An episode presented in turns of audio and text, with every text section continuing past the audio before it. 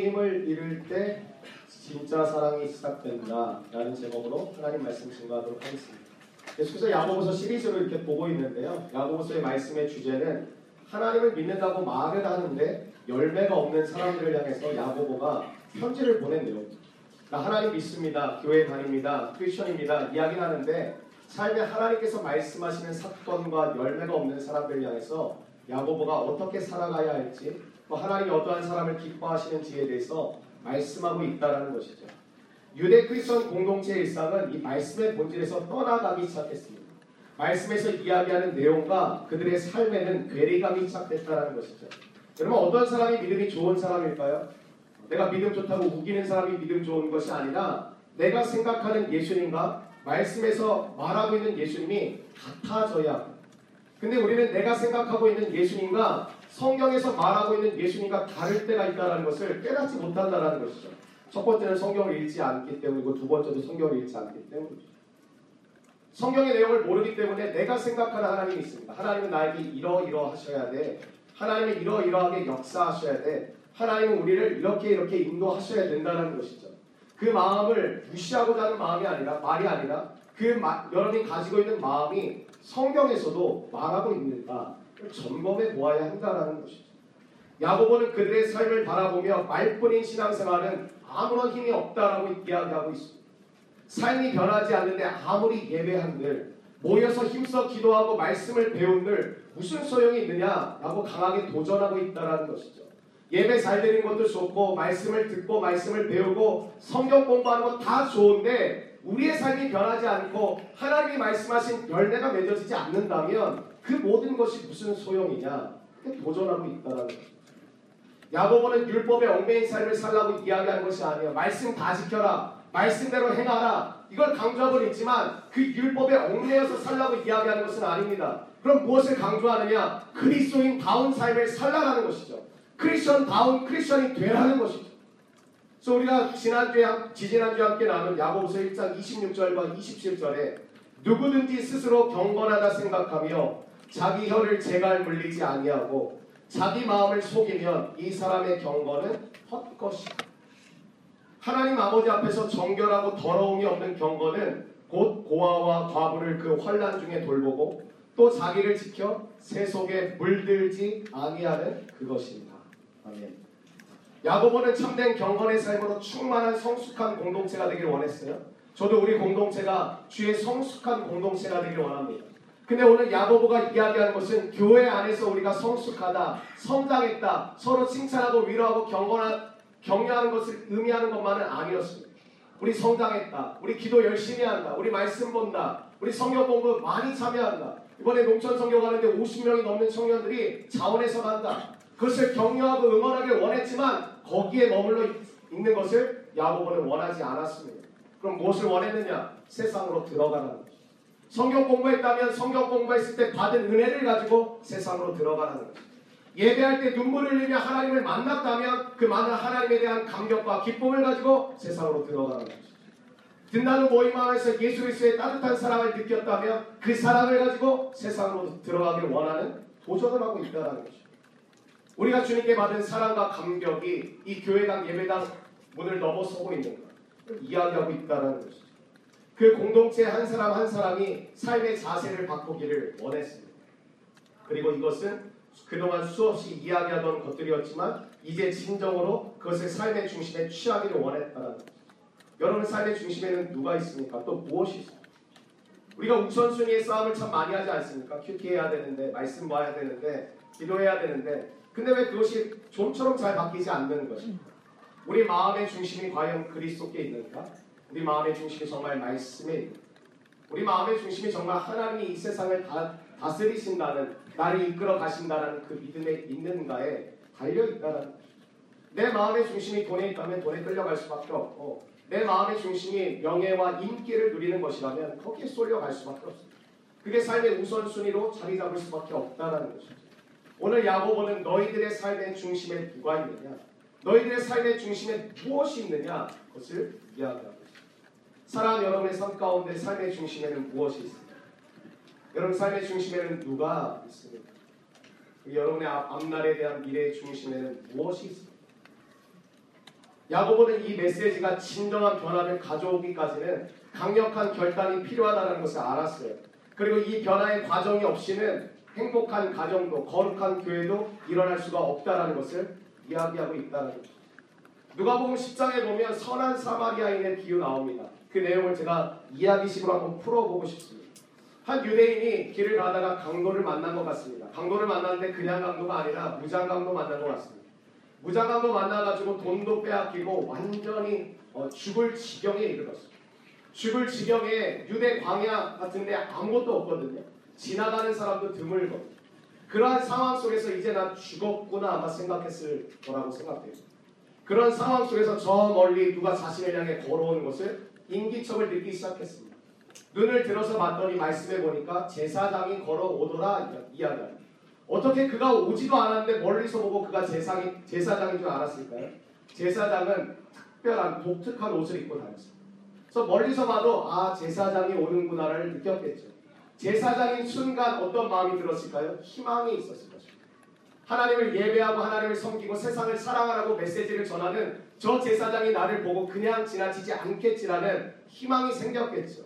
그 희망의 마음을 먹고 있는 순간 그 제사장이 다가왔고 제사장은 망설임 없이 그를 지나쳐 버렸습니다. 어떻게 하나님 믿는 사람이 저럴 수 있을까? 하나님을 예배하고 하나님을 믿고 하나님을 사랑하고 이웃을 사랑하라고 말하는 제사장이 어떻게 나를 지나쳐갈 수 있을까? 절망의 상황입니다. 아마 이런 신음소리가 새어 나왔을 거라고 상상이 되는데 저 사람은 하나님을 믿고 예배하는 사람입니다. 어떻게 그냥 갈 수 있을까? 시간이 지나자 그때 또 한 사람이 그에게 다가오기 시작합니다. 사마리아인이었습니다. 대개 유대인들은 사마리아인들 대부분을 경멸했습니다. 대부분의 유대인들은 사마리아인을 벌레처럼 취급했습니다. 죽어가는 유대인은 아마 이렇게 생각하지 않았을까요? 제사장도 나를 지나쳐 갔는데 사마리아인은 당연히 나를 지나쳐 갈 것이다. 이제 나는 끝났다. 그렇게 생각하는 순간 그 사마리아인이 다가와서 이야기합니다. 괜찮으세요? 괜찮으세요? 사마리아인은 자신이 가진 기름과 포도주를 아낌없이 부어주고 그의 상처에 부었습니다. 그리고 자신의 옷을 찢어서 그의 상처를, 상처를 싸매어 주었습니다. 그리고 다시 이야기합니다. 제가 가까운 곳에 숙소를 잡아드리겠습니다. 당신이 다 나을 때까지, 당신이 회복될 때까지 쉴 수 있도록 도와드리겠습니다. 죽어가던 유대인은 평소에 사마리아인들을 신뢰하지 않았습니다. 믿지도 않았고 오히려 싫어하고 경멸했던 사람들이었죠. 증오했습니다. 하지만 아무런 대가를 바라지 않고 상처투성인 자신을 돌보아주는 사마리아인의 손길이 그를 감쌌을 때 그의 마음까지 어떤 생각이 일어나기 시작했습니다. 이 사마리아인은 고난당한 유대인에게 진정한 이웃이 되어 주었습니다. 조건을 묻지도 않고 무조건 이 사람의 편이 되어 주었습니다. 상처만 싸매주고 돌아서는 것이 아니라 온전히 회복될 때까지 머물 곳을 마련해 주었습니다. 모든 비용을 아낌없이 지불해 주었습니다. 그리고 이 모든 친절을 갚으라고 말하지 않았습니다. 요구하지도 않았습니다. 오히려 베풀고 남은 것에 기뻐하기 시작했다는 것입니다. 오늘 설교 전에 여러분 영상 보시지 않았습니까? 지난 6월 17일 미국 찰스턴 지방은 노스캐롤라이나 사우스캐롤라이나 이 지역은 기독교 복음화율이 굉장히 강한 동네입니다. 근데 6월 17일 이 흑인 교회, 찰스턴 흑인 교회 한 백인 청년이 수요일 날 찾아왔습니다. 성경 공부 모임이 있는 그 시간에 이 흑인 성도들은 그 백인 청년들을 청년을 환대해 주었다, 환영해 주었습니다. 그리고 그 성경 공부 모임에 한 번도 참석해 본 적이 없는 그 백인 청년을 그 모임에 함께 하도록 인도해 주었습니다. 목사님을 포함한 아홉 명의 성도들이 말씀을 나누고 성경을 나누고 삶을 나누고 있는 시간이었습니다. 그때 갑자기 이 백인 청년이 그 자리에서 일어서서 소리칩니다. 흑인들이 미국에서 사라져야 한다. 흑인들이 미국에서 사라져야 한다고 하면서 숨겨두었던 권총을 꺼내서 그 자리에 있는 사람들 아홉 명을 다 죽였습니다. 교회에서 총성이 계속해서 연달아서 발사되었습니다. 그로 인해 담임 목사님을 포함해 성경 공부 중이던 성도 아홉 명이 숨지는 끔찍한 사건이 지난 6월 17일에 미국에서 있었습니다. 오늘 보신 영상은 그 백인 어, 청년이 잡혀서 그와 대질 신문하는 장면을 TV에서 녹화를 했고요. 그걸 제가 이제 번역본을 다운을 받아서 여러분과 함께 나누게 됐습니다. 성경 공부하던 중 담임 목사님을 잃어버리게 되었고 수많은 가족과 영적 동역자, 친구, 가족을 한순간에 백일의 우발적인 행동으로 세상에서 떠나보내야만 했던 그들의 마음 이해할 수. 그 마음을 어떻게 우리가 이해한다라고 이야기합니다. 근데 저는 야고보서를 준비하면서 이 영상을 보면서 제 안에 큰 도전이 있어요. 성경을 공부하지만 내 가족이 억울하게 죽었는데 그를 용서하라. I forgive. 나는 당신을 용서해. 내 안에 증오하는 마음도 있고 당신이 믿기도 하지. 당신이 당신에게 용서하게. 우리가 성경 공부할 때 말씀을 나누었던 내용처럼 당신이 주님 앞에 회개하기를 원합니다. 고백하기를 원합니다. 주님께 돌아가기를 원합니다. 이 소식이 미국 전역에 파격적으로 방영되기 시작했습니다. 자신의 가족을 잃어버리고 자신의 담임 목사를 잃어버리고 자신의 영적 동지를 잃어버린 그들의 마음 가운데 증오가 쌓이는 것, 분노가 쌓이는 것 당연한 거 아니겠습니까? 하지만 그들은 용서를 선택했다라는 것이죠. 왜? 그들이 성경 공부했듯이 주님이 용서하라고 말씀하셨어요. 이것이 저와 여러분의 삶에 일어나는 사건이 된다면 우리는 어떻게 반응할 수 있을까요? 이것이 이웃이라는 것이죠. 우리는 진정한 이웃을 이렇게 생각합니다. 사람이 고통받고 있으면 잠시 잠깐 가서 좋은 말 해주고 위로해주고 밥 한 번 사주고 커피 한 번 마시고 그게 답답한 마음 한 번 들어주면 내가 좋은 친구라고 생각한다는 것이죠. 아니면 누가복음 10장에서 말하는 선한 사마리아인 좋은 이웃이란 누구인가? 그의 상처와 아픔을 잠시 잠깐 돌봐주는 것뿐만 아니라 그가 완전히 회복되고 일어설 때까지 그와 함께합니다. 그의 마음이 지쳐 쓰러지고 낙심하고 절망하고 생명의 위협 가운데 있었던 그 이웃을 완전히 싸매어주고 고쳐주고 그가 일어나 회복될 때까지 함께 해줍니다. 주님은 그 사람들을 진짜 이웃이라고 말씀하고 있습니다. 여러분 지나가는 차를 봐도 외제차가 지나갈 때 눈이 돌아가지 작은 경차가 지나가도 여러분 눈이 이렇게 돌아가시지 않죠. 교회 안에도 겉모습만 봐도 부자인 것 같은 사람들, 좋은 차를 몰고 오는 사람, 사람들이 집중한다는 것이죠. 경차 타고 오거나 좋지 않은 행색으로 오면 사람들 무시합니다. 교회 안도 그렇게 되어 버렸습니다. 그렇다면 우리는 정말 서로에게 좋은 이웃이 되어줄 수 있는. 오늘 야고보서의 말씀은 성경 공부하고 예배 잘 드리는 것에서 그치는 것이 아니라 그 말씀을 가지고 삶의 열매를 맺으라고 이야기하는 것입니다. 사랑하는 여러분 말씀 듣고 말씀에 집중해 주셔서 감사합니다. 여러분 이 말씀 듣고 성경 공부하고 제자 훈련에서 여러분의 삶에 아름다운 열매가 있는가? 오늘 주님은 우리에게 그것을 물으신다라는 것이죠. 너가 하나님에 대한 말씀의 지식을 쌓아가는 것이 아니라 그 말씀을 이해하고 기뻐하는 수준에서 멈추는 것이 아니라 그 말씀이 너의 삶 가운데 일어나고 있느냐 말씀하십니다. 여러분 어떠하십니까? 상대방이 고통에서 벗어나는 모든 과정을 함께하기 원하십니다. 그리고 대가를 요구하지 않고 품고 가기를 원하십니다. 이것이 진짜 이웃이라는 것입니다. 우리는 우리를 향한 하나님의 사랑의 창문이 항상 열려 있지 않습니까? 우리도 또한 주님의 사랑을 받았다면 이웃을 향한 사랑의 창문이 늘 열려 있어야 될 줄로 믿습니다. 여러분의 마음을 열어 주십시오. 그리고 이웃을 향해서 여러분의 마음을 나누어 주십시오. 그리고 그 사랑을 표현해 주십시오. 말씀을 들을 때 가슴을 치며 눈물만 흘리는 것이 아니라 그 받은 마음을 가지고 사랑을 실천해 주십시오. 마태복음 25장 40절에 보니까 내가 진실로 너희에게 이르노니 너희가 여기 내 형제 중에 지극히 작은 자 하나에게 한 것이 곧 내게 한 것이니라 하시고 여러분 주인은 작은 자 한 명에게 한 것, 주님께 한, 한 것이라고 주님이 여기신다는 것이죠. 사랑하는 여러분 부자인 친구, 잘 나가는 친구, 괜찮은 친구 사귀는 거 어렵지 않습니다. 근데 어려운 친구 돕는 거, 행색이 남루하고 나랑 스타일이 맞지 않는 친구와 함께하는 거 쉽지 않은 일. 근데 주님은 우리를 통하여 그러한 일들이 일어나기를 원하신다는 것이죠. 어디에 가나 부자인 사람, 돈이 재정적으로 넘치는 사람, 잘생기고 예쁜 사람, 능력이 출중한 사람, 주위에 사람들이 몰립니다. 근데 그렇지 않은 사람 주위엔 늘 사람이 없습니다. 교회 안에서도 마찬가지입니다. 사랑 여러분의 삶 가운데 정말 진짜 이웃이 되어주는 하나님의 말씀이 우리의 삶 속에서 이루어지게 되는 은혜가 있기를 원합니다. 교회 안에서만 사랑한다, 축복한다 말하는 것이 아니라 세상에 들어가서 사랑을 나누어 주시고 축복을 선포해 주시고 주님의 사랑을 나누어 주시는 그러한 은혜가 저와 여러분의 삶 가운데 넘치게 되었으면 좋겠습니다. 예수님을 만나기 원한다면 이웃을 돌아보는 현장으로 나아가야 된다는 것이죠. 주님을 만나기 원하면서 가난한 자를 외면해서는 안 됩니다. 그래서 우리의 삶에는 돌아봄, 누구를? 이웃을, 누구를? 고아를, 누구를? 과부를 돌아보는 시선과 마음이 우리 가운데 필요하다는 것입니다. 돌아봄의 반대말은 무엇이냐? 있는 것, 있는 것. 내 옆에 가난한 자가 지나가는데 잊어버리는 것. 내 옆에 힘든 자가 보이는데 그냥 지나쳐 가는 것. 치- 있는 것이라는. 지난주에요 제가 집에 이제 교회에서 10시쯤 퇴근해서 집에 가는데 정말 오랜만에 그 그런 아저씨를 만나게 됐습니다. 이제 길 건너서 집으로 가고 있는데 갑자기 앞에서 아저씨 한 분이 이통 같은 거 하나 메시고 잡쌀떡, 가게떡 이거 하고 가시더라고요. 근데 순간 그 아저씨를 한 50m 전에서 봤는데 너무 가슴이 거예요.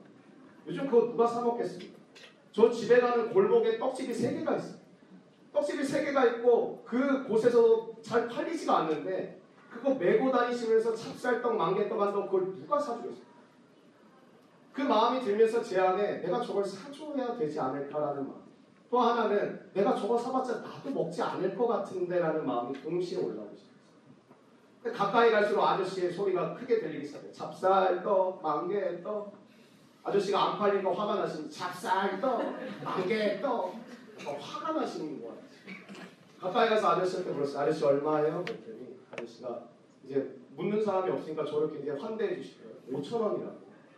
근데 제가 고등학교 3학년 때 이렇게 수능 끝나고 제 친구들이 했던 두 가지 알바가 첫 번째는 군고구마, 두 번째는 찹쌀. 단가가 얼마인지 제가 알고 있거든요.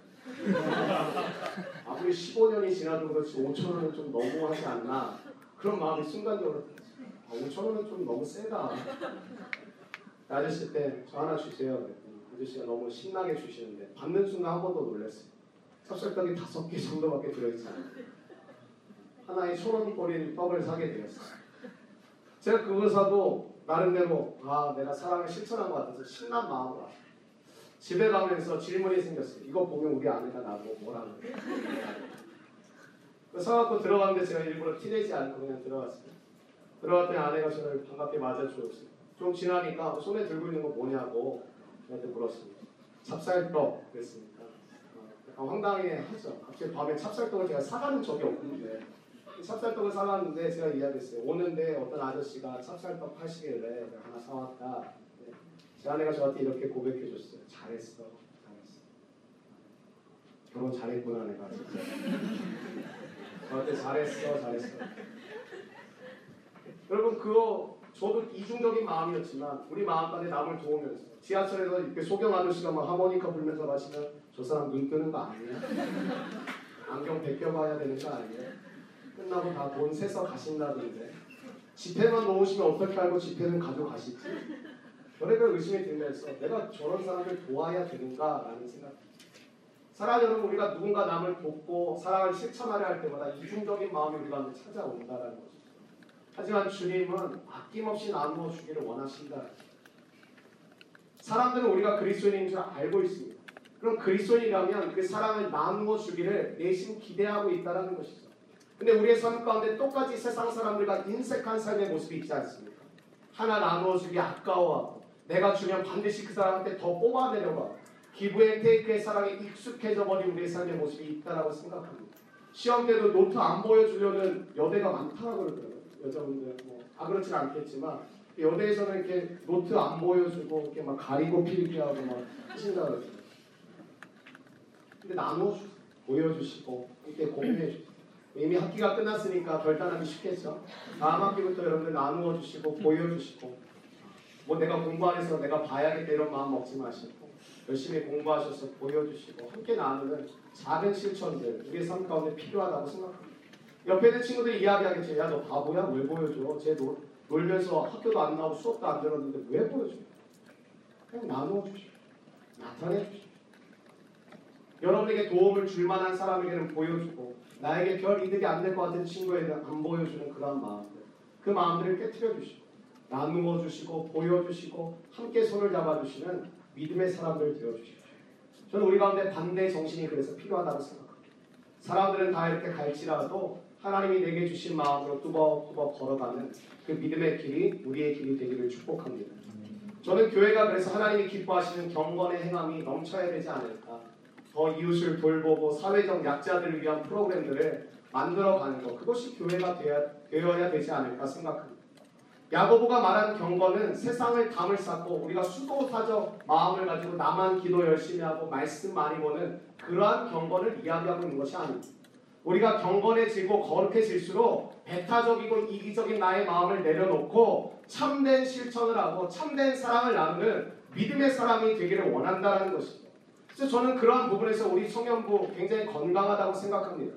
지난주에도 우리 다녀오셨겠지만 쉼터교회 장애우들이 장애우들이 함께 공동체 하는 교회 매월 둘째 주마다 우리가 가지 않습니까? 매월 30명, 40명의 청년들이 가서 밥도 해주고 씻어주기도 하고 같이 놀기도 하고 예배도 드리고 생일 축하하고 매번 반복되는 지루한 일일 수 있, 을지 모르겠지만 빨래를 개어주고 청소하고 함께 안아주고 보듬어주는 여러분의 그 모습 하나님께서 너무나도 기뻐하시는 줄로 믿습니다. 그리고 저희들이 셋째 주와 넷째 주마다 비전 언급하지 않습니까? 베트남의 유치원에 운영할 수 있는 비용이 없어서 서른 명 가까운, 가까운 어린아이들 교육이 안 되고 두 명의 선생님이 월급을 받지 못해서 선생님을 포기하는 그 유치원의 소식을 듣고 저희가 1년 넘게 지금 매월 후원하면서 그 유치원이 유치원답게 돌아갈 수 있, 게 되는 것. 저는 그것이 우리가 해야 될 마땅히 돌봐야 될 일이라고 생각합니다. 저도 오늘 들어오기 전에 그 비전 헌금 저도 함께 동참했는데 여러분들 마음을 함께 나눠 주십시오.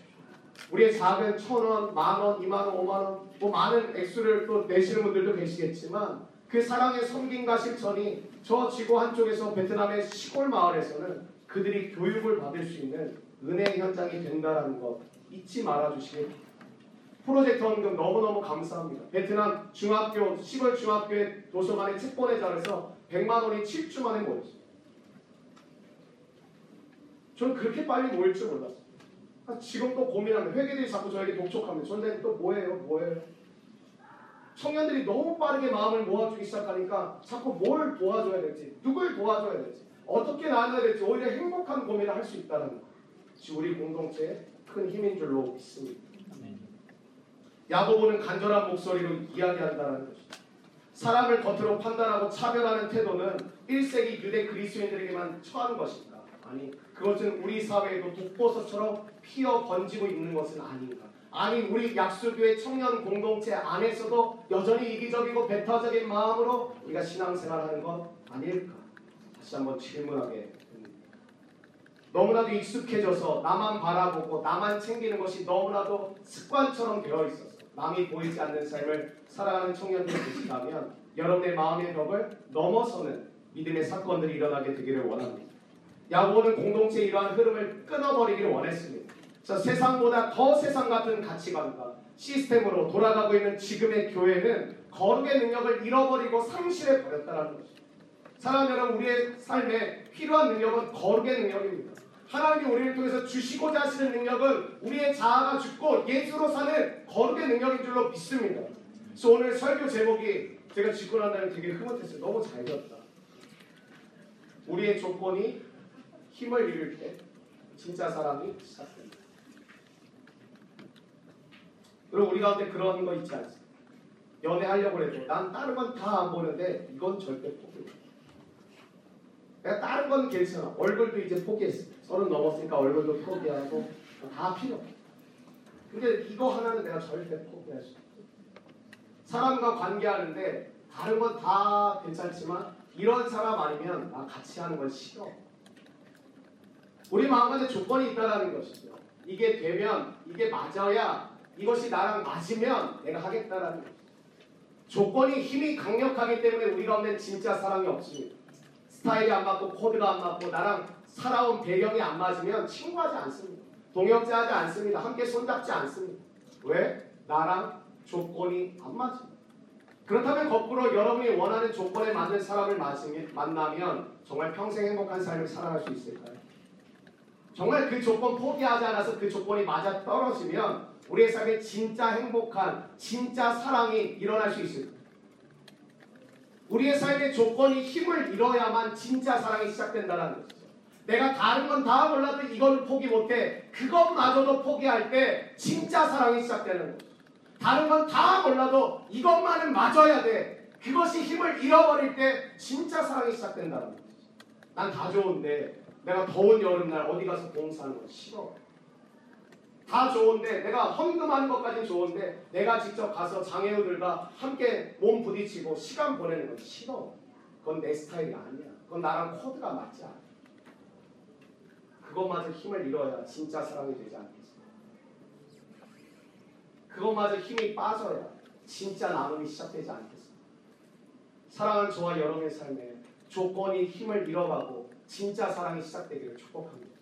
우리 공동체 안에서도 코드 스타일 따지지 않고 진짜 조건이 힘을 잃어갈 때 서로를 향한 진짜 사랑이 나눔이 시작될 줄로 믿습니다. 야고보는 간절한 목소리로 사랑과 긍휼을 회복하라고 외칩니다.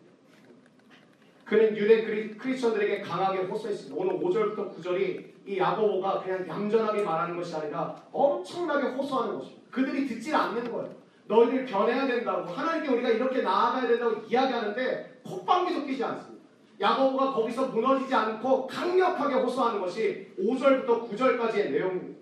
내 사랑하는 형제들아 들을지어다 하나님이 세상에서 가난한 자를 택하사 믿음에 부유하게 하시고 또 자기를 사랑하는 자들에게 약속하신 나라를 상속으로 받게 하지 아니하셨느냐 너희는 도리어 가난한 자를 업신 여겼도다 부자는 너희를 억압하며 법정으로 끌고 가지 아니하느냐? 그들은 너희에게 대하여 일컫는 바 그 아름다운 이름을 비방하지 아니하느냐? 너희가 만일 성경에 기록된 대로 내 이웃 사랑하기를 내 몸과 같이 하라신 최고의 법을 지키면 잘하는 것이거든. 만일 너희가 사람을 차별하여 대하면 죄를 짓는 것이니 율법이 너희를 범법자로 정죄 저는 이 호소하는 외침이 저와 여러분의 가슴 속에 심겨지기를. 나누라 함께하라 많이 들었던 말씀입니다.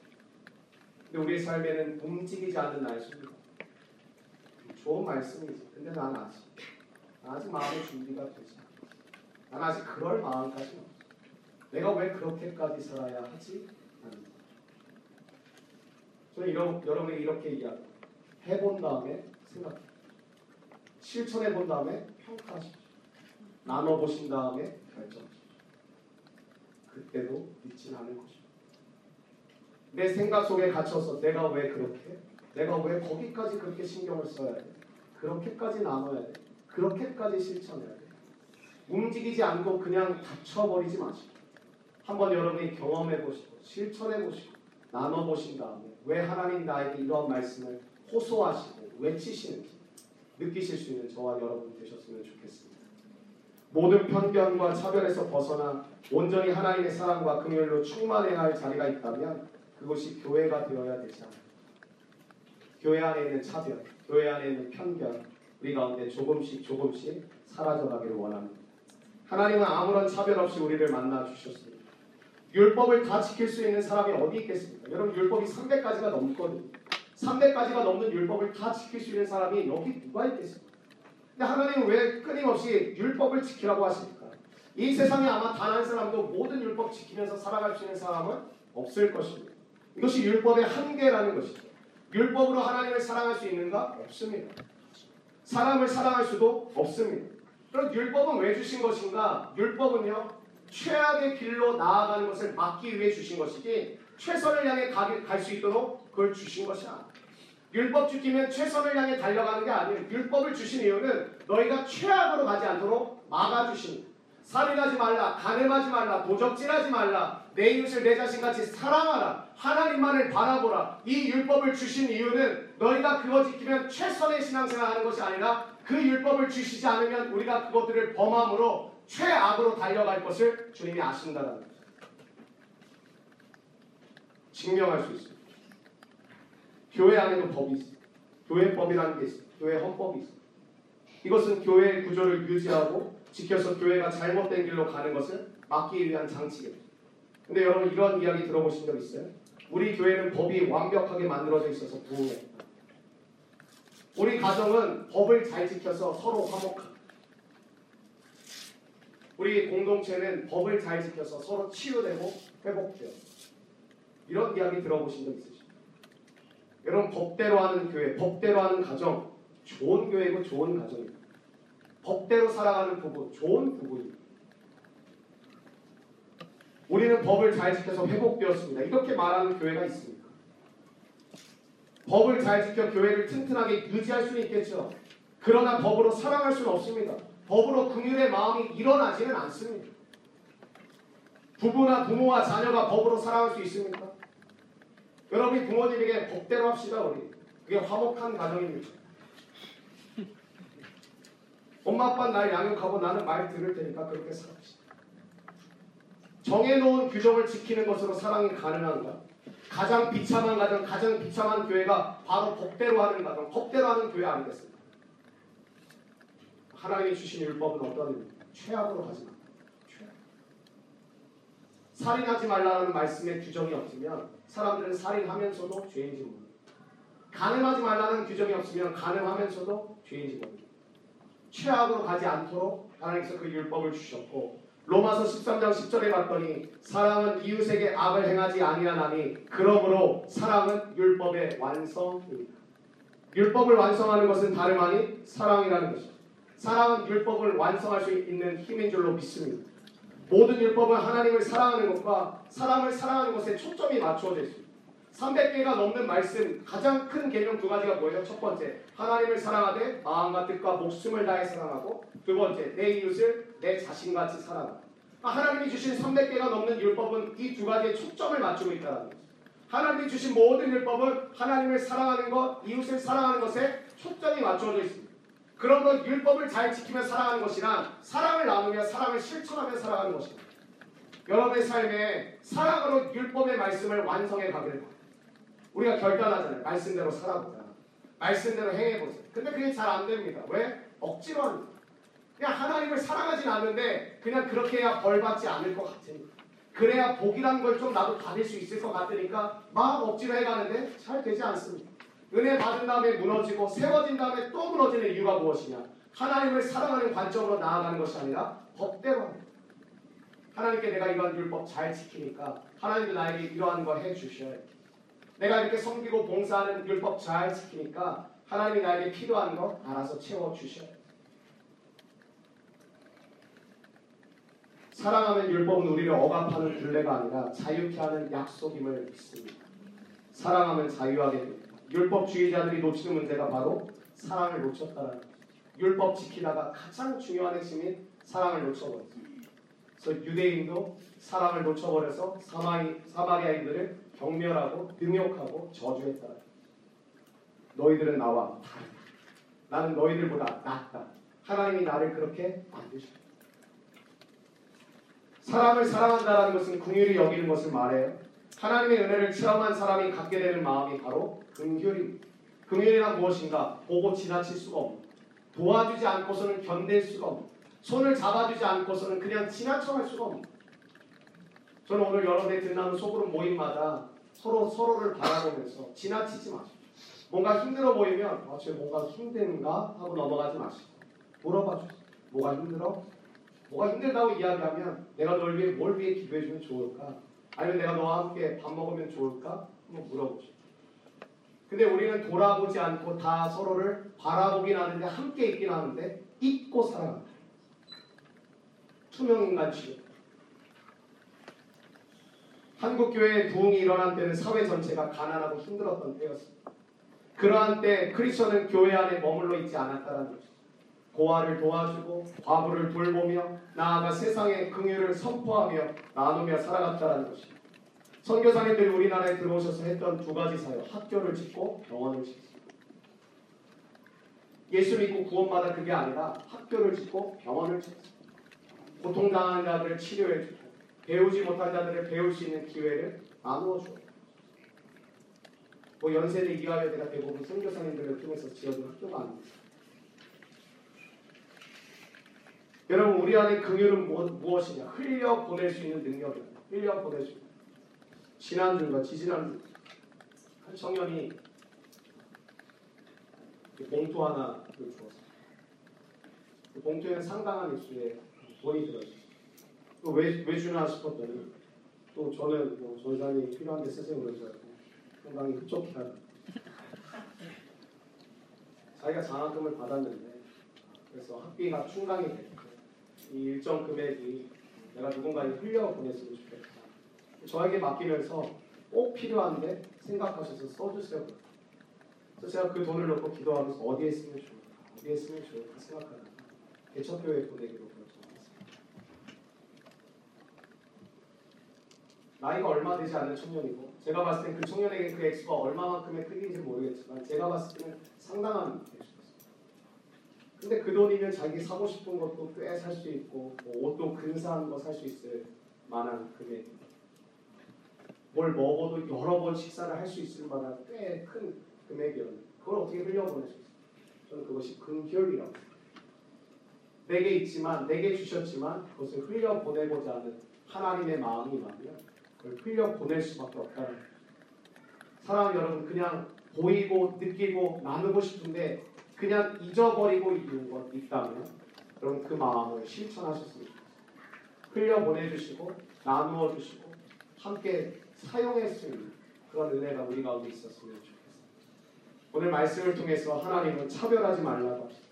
옷 보고 학벌 보고 어, 가정 보고 차별, 차별하지 마. 서로 주님 안에 주님이 차별하지 않았듯이 너희들도 차별하지 마. 가난하고 소외된 자들 그들을 도와줘. 함께 해줘. 손을 잡아줘. 주님이 우리에게 말씀해 주시오.